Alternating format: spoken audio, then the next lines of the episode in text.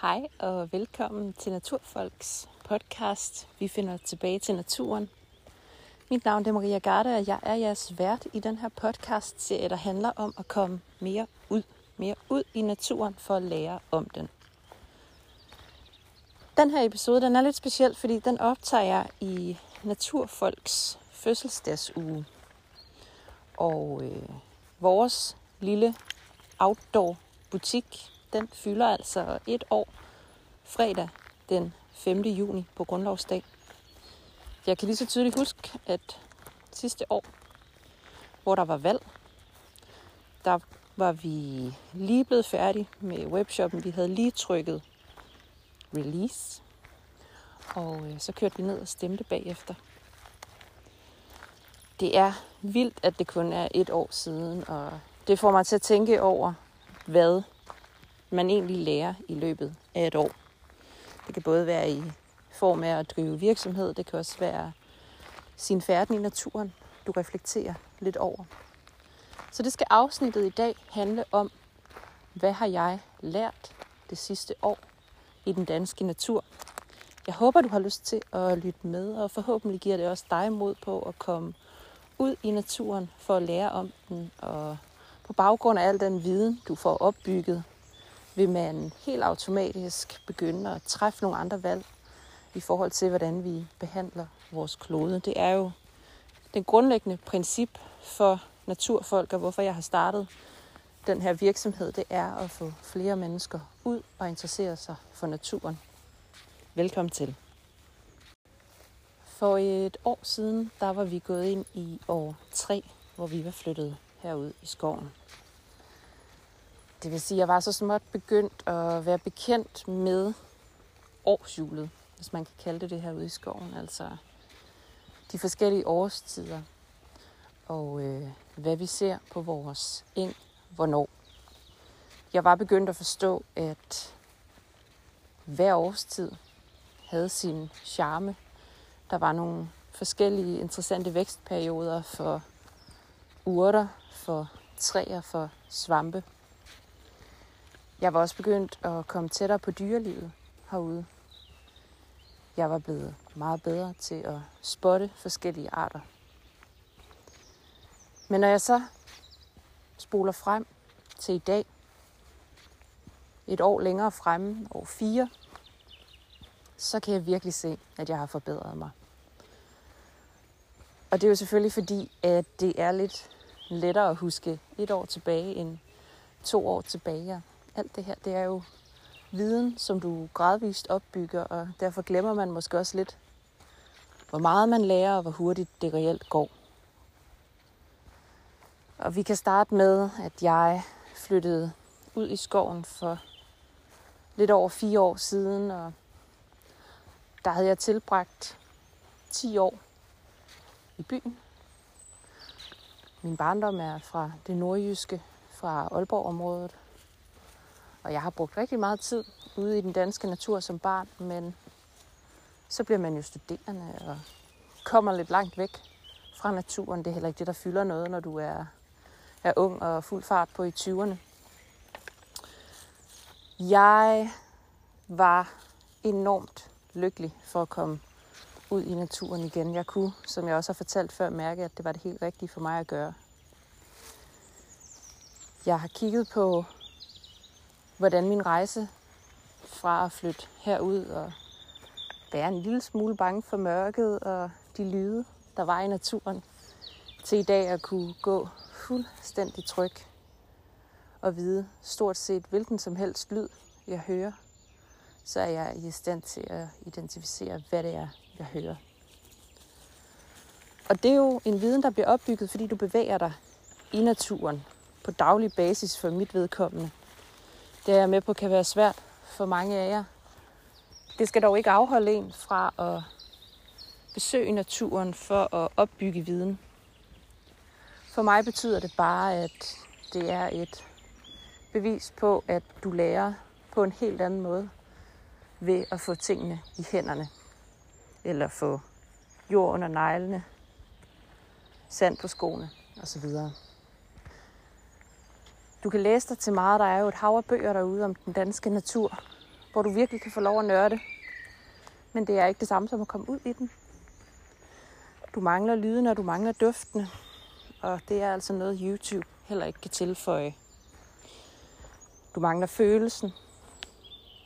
Og følelsen, det har nok været det grundlæggende for mig. Følelsen af at komme ud i naturen og mærke, hvad den gør ved mig. Følelsen af ro på. Følelsen af, at ligegyldigt hvad man går igennem i sit liv, så er der en mening med det hele, og du skal nok komme ud på den anden side. Akkurat ligesom naturen altid kommer tilbage, når den har været igennem større kriser. Det kan være en slem tørke, en skovbrand eller lignende. Jeg har i år lært mange forskellige ting om den danske natur. Jeg har lært en del om, hvor hurtigt det går for et naturområdes rehabilitering. Vi har jo haft et område på vores grund, hvor der tidligere har gået både lidt kvæg, og der har gået lidt vildsvin. Og det betyder, at området har været ryddet for stort set alt spiseligt, inklusive træer. Vi har lavet tingene stå, siden vi flyttede ud. Og det har betydet, at skoven er rykket i hver fald 15 meter tættere på vores hus på den ene side af engen. Det er vanvittigt, hvor hurtigt det går. Der er træer, der i hvert fald er 5 meter høje nu. Jeg har også lært, at selvom du gerne vil bringe naturen tilbage, så er det ikke ens betydende med, at der ikke er arbejde i det. Når man bor i naturen, som vi gør, og egentlig gerne vil lade tingene stå vildt og vokse, som det passer, så er der stadigvæk pleje i det. For eksempel skal du ud og tynde lidt i de rødgrænder, der har plantet sig selv så ufatteligt tæt op af hinanden, at skovbunden den vil blive enormt uinteressant, hvis vi ikke kommer ud og giver lidt luft. Det betyder også, at det vil være svært for andre arter at få lidt plads, og jeg kunne godt tænke mig lidt diversitet i et område, som vores eng gerne skulle blive til. Så selvom du gerne vil give plads til naturen, så betyder det ikke, at det ikke er hårdt arbejde, at du ikke skal ud og observere, hvordan tingene udvikler sig, at du skal ud og hjælpe naturen lidt på vej en gang imellem. Det har selvfølgelig også fået mig til at interessere mig en lille smule for dansk skovbrug og hvordan vi bruger og dyrker de danske skove. Jeg er uenig med mange valg, der bliver truffet på den front. Det øh, skal vi ikke gå ind i i den her podcast. Det kan blive et langt, surt opstød. Det er der ikke nogen grund til. Øh, men jeg kan godt se, at for at skabe sund, biodivers, vidunderlig natur, så kræver det, at du sætter dig godt ind i tingene, og at du træffer nogle valg for, hvordan tingene skal udvikle sig. Det kan du for eksempel også se op ved øh, Mols laboratoriet, som Morten D.D., som du nok kender, øh, står øh, i spidsen for. Der har man jo også valgt fra menneskets side at sætte nogle dyr ud til vildt pleje, til at pleje naturen, til at spise nogle planter, nogle træer og nogle buske. Det var dyr, som jo ikke ville have indfundet sig af sig selv. Det giver sig selv i den danske natur. Der er der ikke særlig mange store, vilde dyr, der går frit. Det er som regel mennesket, der har været på spil. Der er mange måder at tilgå naturen på. Jeg har en enorm nysgerrighed over for naturen. Jeg synes, det er enormt fedt at komme ud og observere naturen.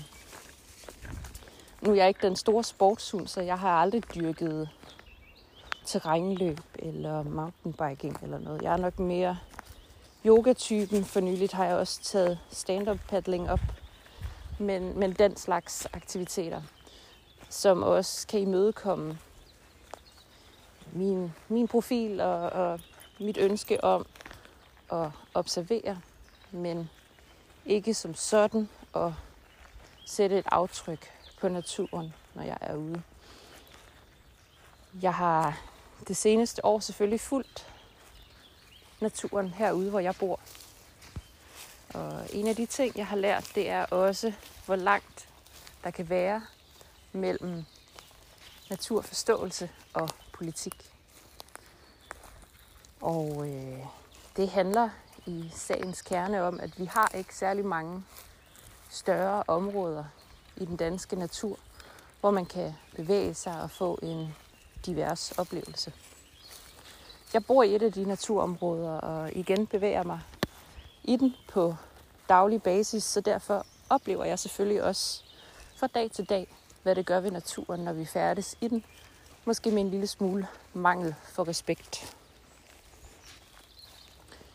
Vi er jo mange mennesker, der skal være i de samme områder. Vi er mange forskellige typer af mennesker, der skal være i de samme områder. Og øh, nogle gange synes jeg godt lidt, det kan virke som om, at vi glemmer, hvad naturen er til for. Naturen er til for sig selv. Naturen er til for de dyr, der bebor den. Ja, i skoven for eksempel. Jeg har været inde på det før, det her med, at vi mennesker kommer bulrende uden omtanke for, hvad det har af konsekvenser for en rovfuglerede eller noget vildt, der bliver enormt stresset over, at vi ikke kan styre os med vores kraftige LED-lygter. Jeg tror lige, der var noget vildt, der løb ind i skoven. Der er i hvert fald en lille hund, der reagerer ret voldsomt her. Men hele den her balancegang, som jeg godt ved er mega svær, fordi vi vil også gerne have flere danskere ude i naturen. Men samtidig så er vi nødt til at lære at forstå naturen lidt bedre. Og der er vi som danskere ikke særlig godt klædt på. Det er vi selvfølgelig ikke, fordi at vi for hver generation, der går, der halveres tiden, vi bruger i naturen. Og med det, der forsvinder selvfølgelig en masse viden. Det giver lidt sig selv. Og den viden, den skal vi tage tilbage, men det kræver enormt meget tid. Og det gør det også fra politisk side. Både på national plan, men så sandelig også i det lokalpolitiske. At vi har nogle mennesker, som har lyst til at komme ud i naturen og se og mærke den. Og jeg håber og tror, at jeg på et eller andet tidspunkt også får lov til at blande mig i den udvikling. Og får lov til at være en del af at skabe et miljø, hvor vi som mennesker færdes i naturen med respekt for den og med forståelse for, hvad der sker, når vi netop buller gennem naturen. Så herfra bare en for nu en lille opfordring til, husk det nu, når vi skal rigtig meget ud i den danske natur i sommeren 2020, hvor mange af os skal holde ferie her i Danmark, og derfor vil tage på udflugter.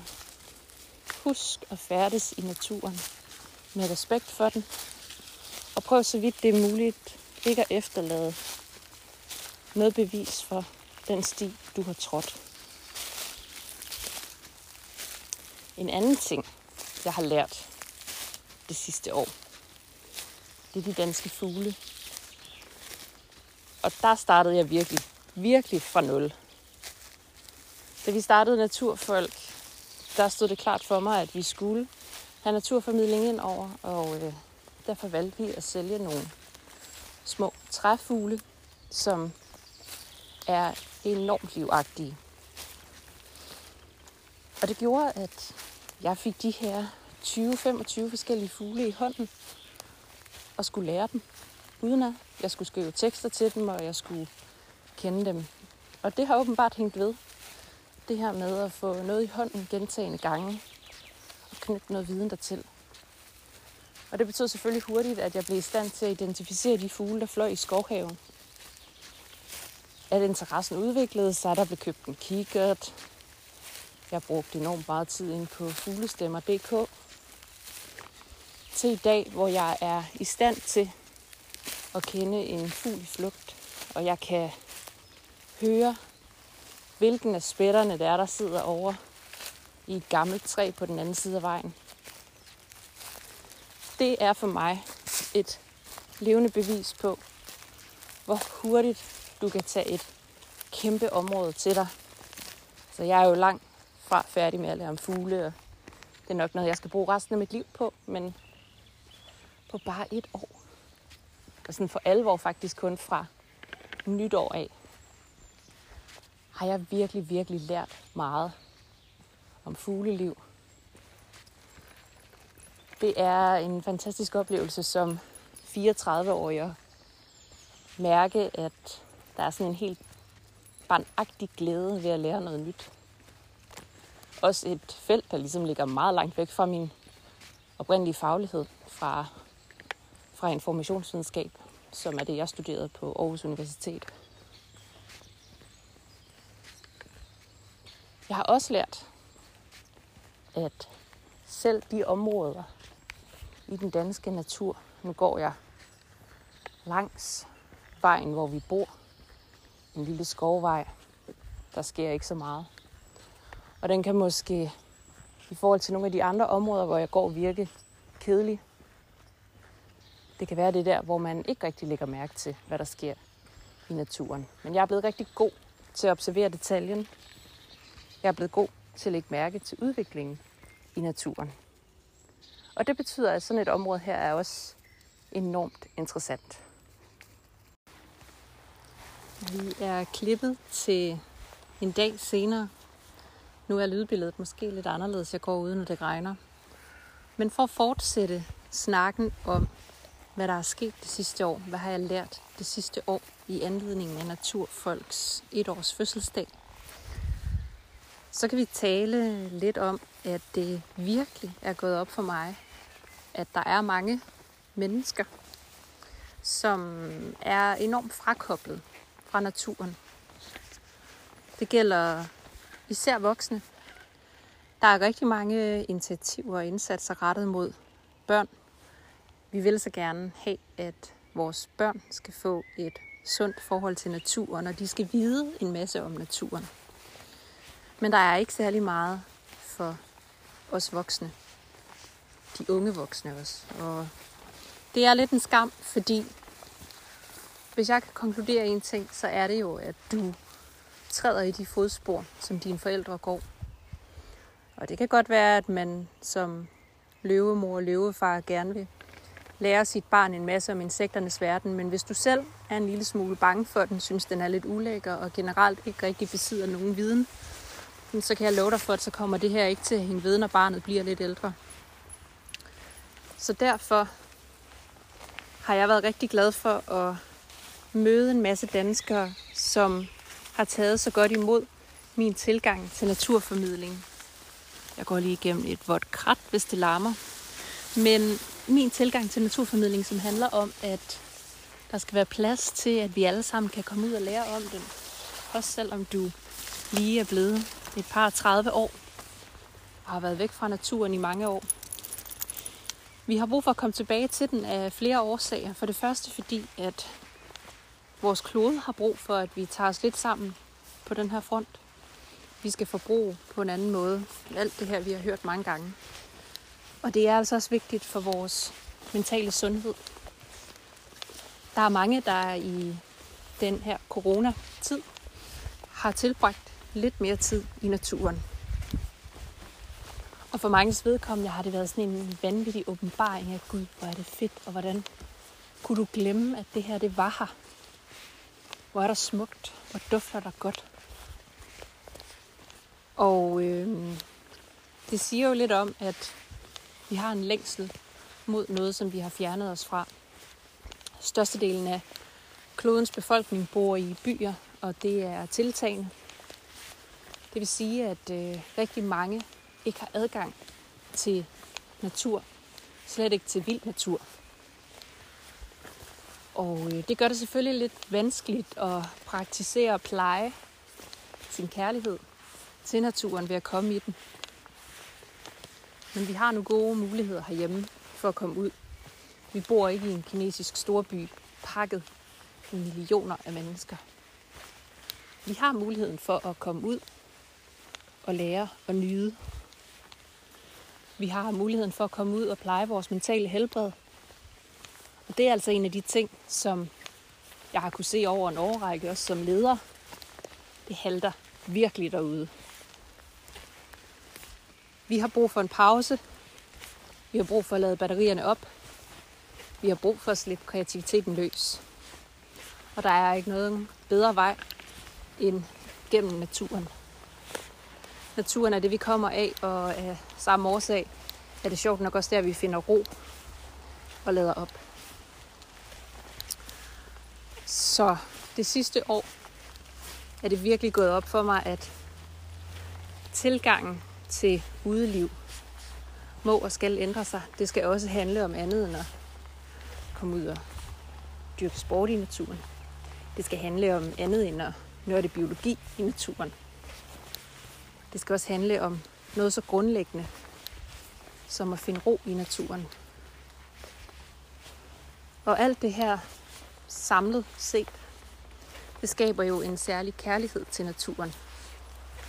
Og det er jo lige præcis mit formål med galskaben, det er, at vi skal tættere på den. Og vi skal genfinde den kærlighed. Den kærlighed, som jeg har været heldig at vokse op med. Og øh, det skal vi give videre til de næste generationer. Vi skal gå den sti, som vi gerne vil have, at den kommende generation skal træde. Og vi skal hjælpe den på vej. Altså kloden skal jo nok klare sig i alt det her cirkus og i den måde, vi mennesker forbruger ressourcer på. Problemet er bare, at det ikke er sikkert, at mennesket klarer sig.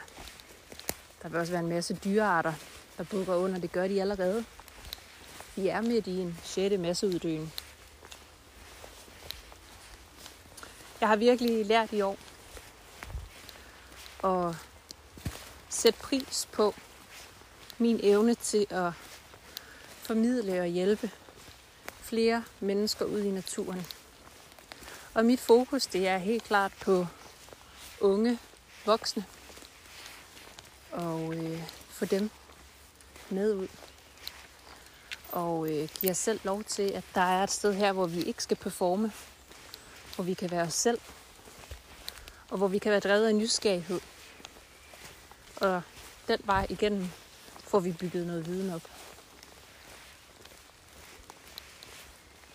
Jeg har også det seneste år lært i høj grad, at ting tager tid. Altså, naturen kommer ikke til dig. Du er nødt til at gå ud i den, og du er nødt til at give den tid, før den kommer til dig. Og det kan jo godt være lidt stressende i øh, et meget øh, skemalagt liv, hvor vi er vant til at have en bagkald. Men når man skal ud og lære om naturen, så er det ret fantastisk at give lidt slip på tid. Så tid er jo den ultimative luksus. Det har jeg også nævnt før. Og det er noget af det, naturen har mindet mig om. At tid og det, du putter i kalenderen, er du faktisk selv herre over. Og det ved jeg godt, at det kan være svært i en dagligdag, hvor alles interesser skal plejes. Men det er vigtigt at tage ejerskab over sin tid. Det er vigtigt at bruge den på noget, der giver mening. Og så er det vigtigt at slippe tiden løs. Og med det der mener jeg, at bruge dage på at for eksempel lade naturen guide dig til en vandring. Det kan være, at den bliver en halv time og en kilometer lang. Det kan også være, at den bliver 5 timer og 200 meter lang. Der er så meget, du kan fordybe dig i, og det er et fantastisk sted at miste begrebet tid. At du ikke har nogen fornemmelse af det, men du nyder dig selv og din væren. Det er helt ufatteligt sjældent, tror jeg, at voksne mennesker i dag mister den fornemmelse af tid. Vi har altid en bagkant, vi har altid noget, vi skal videre til. Og det er set i lyset af, at vi er her jo kun i et kort, kort nanosekund i hele universets levetid. Så alt det her består. Alle de her cykluser og årstider, de gentager sig. År efter år. i millioner af år. Det var der før vi kom. Det vil også være her efter vi har været her. Og det er på en eller anden måde meget betryggende. Og det giver en eller anden følelse for mig i hvert fald af, at jeg har lyst til at give lidt slip på tiden. Slet nogle ting i kalenderen. Og nyde og komme ud og være en del af noget sådan helt grundlæggende stort. Ja, det kan lyde øh, meget langhåret. Det ved jeg godt. Jeg tror, hvis du tillader dig selv at komme ud og tage sådan en dag, så vil du vide, hvad jeg mener bagefter. Det her med at vandre på en skovsti, som jeg gør lige nu. Det regner endelig, og naturen har virkelig trængt til det. Der mangler over 100 mm vand i jorden. Men det her med at, at komme ud og iagtage, det kan jeg virkelig se, hvor godt det er for mennesker. Når jeg har haft folk med ude og guide dem rundt i naturen. Og ikke med noget særligt formål som sådan, men en guided tur i at ligesom finde tilbage til alle sine sanser. Fordi det er også noget af det, naturen har lært mig det sidste år. Det er at blive bedre til at nyde, at forskellige tidspunkter på dagen eller forskelligt fokus, det kan træne dine sanser på forskellige måder. Jeg har talt om at gå en tur om aftenen. Hvordan det skærper din hørelse. Hvordan du lige efter regnen bliver trigget af enormt mange dufte af de her futonsider, som bliver frigivet af træerne og bladene og jordbunden. Og hvor interessant det er, at man bliver opmærksom på en anden måde. Man bliver virkelig trænet til at lægge mærke til detaljen, som jeg igen har talt om før i forbindelse med, med min podcast om ledelse. Der talte jeg om det her med, at når du tilbringer tid i naturen, så bliver du sindssygt god til at lægge mærke til detaljer. Du lægger måske mærke til, at er der kommet flere blade på det bøgetræ siden i går. Eller at moset lige pludselig virker en tand grønnere end forleden, hvor det var helt tørt. Hvor lange skuddene på den sitkagran, du går forbi, er blevet. Eller hvor smuk en helt bar birkestamme er. Øjet for detalje er fantastisk og endnu en ting, som bestemt er værd at træne og pleje i en tid, hvor vi ofte multitasker lige til den gode side. Faktisk er der aldrig rigtig kommet noget godt ud af at multitaske. Det er bestemt ikke en god egenskab. Det kan være nødvendigt, men der kommer ikke noget godt ud af det. Så din evne til at fordybe dig, din evne til at øjne detaljer er guld værd. Også for din kreativitet på arbejdsmarkedet eller din relation til nogle mennesker, som du gerne vil pleje og betyde en hel masse for. Så overordnet set kan naturen være et rigtig godt greb til at reflektere over din hverdag og din måde at gøre tingene på. Og det er jo i bund og grund helt vildt fantastisk, at vi lige uden for vores dør har sådan et redskab, hvor vi helt naturligt flyder ind og passer. Og det behøver ikke nødvendigvis at være en gåtur i en lukket ensom skov.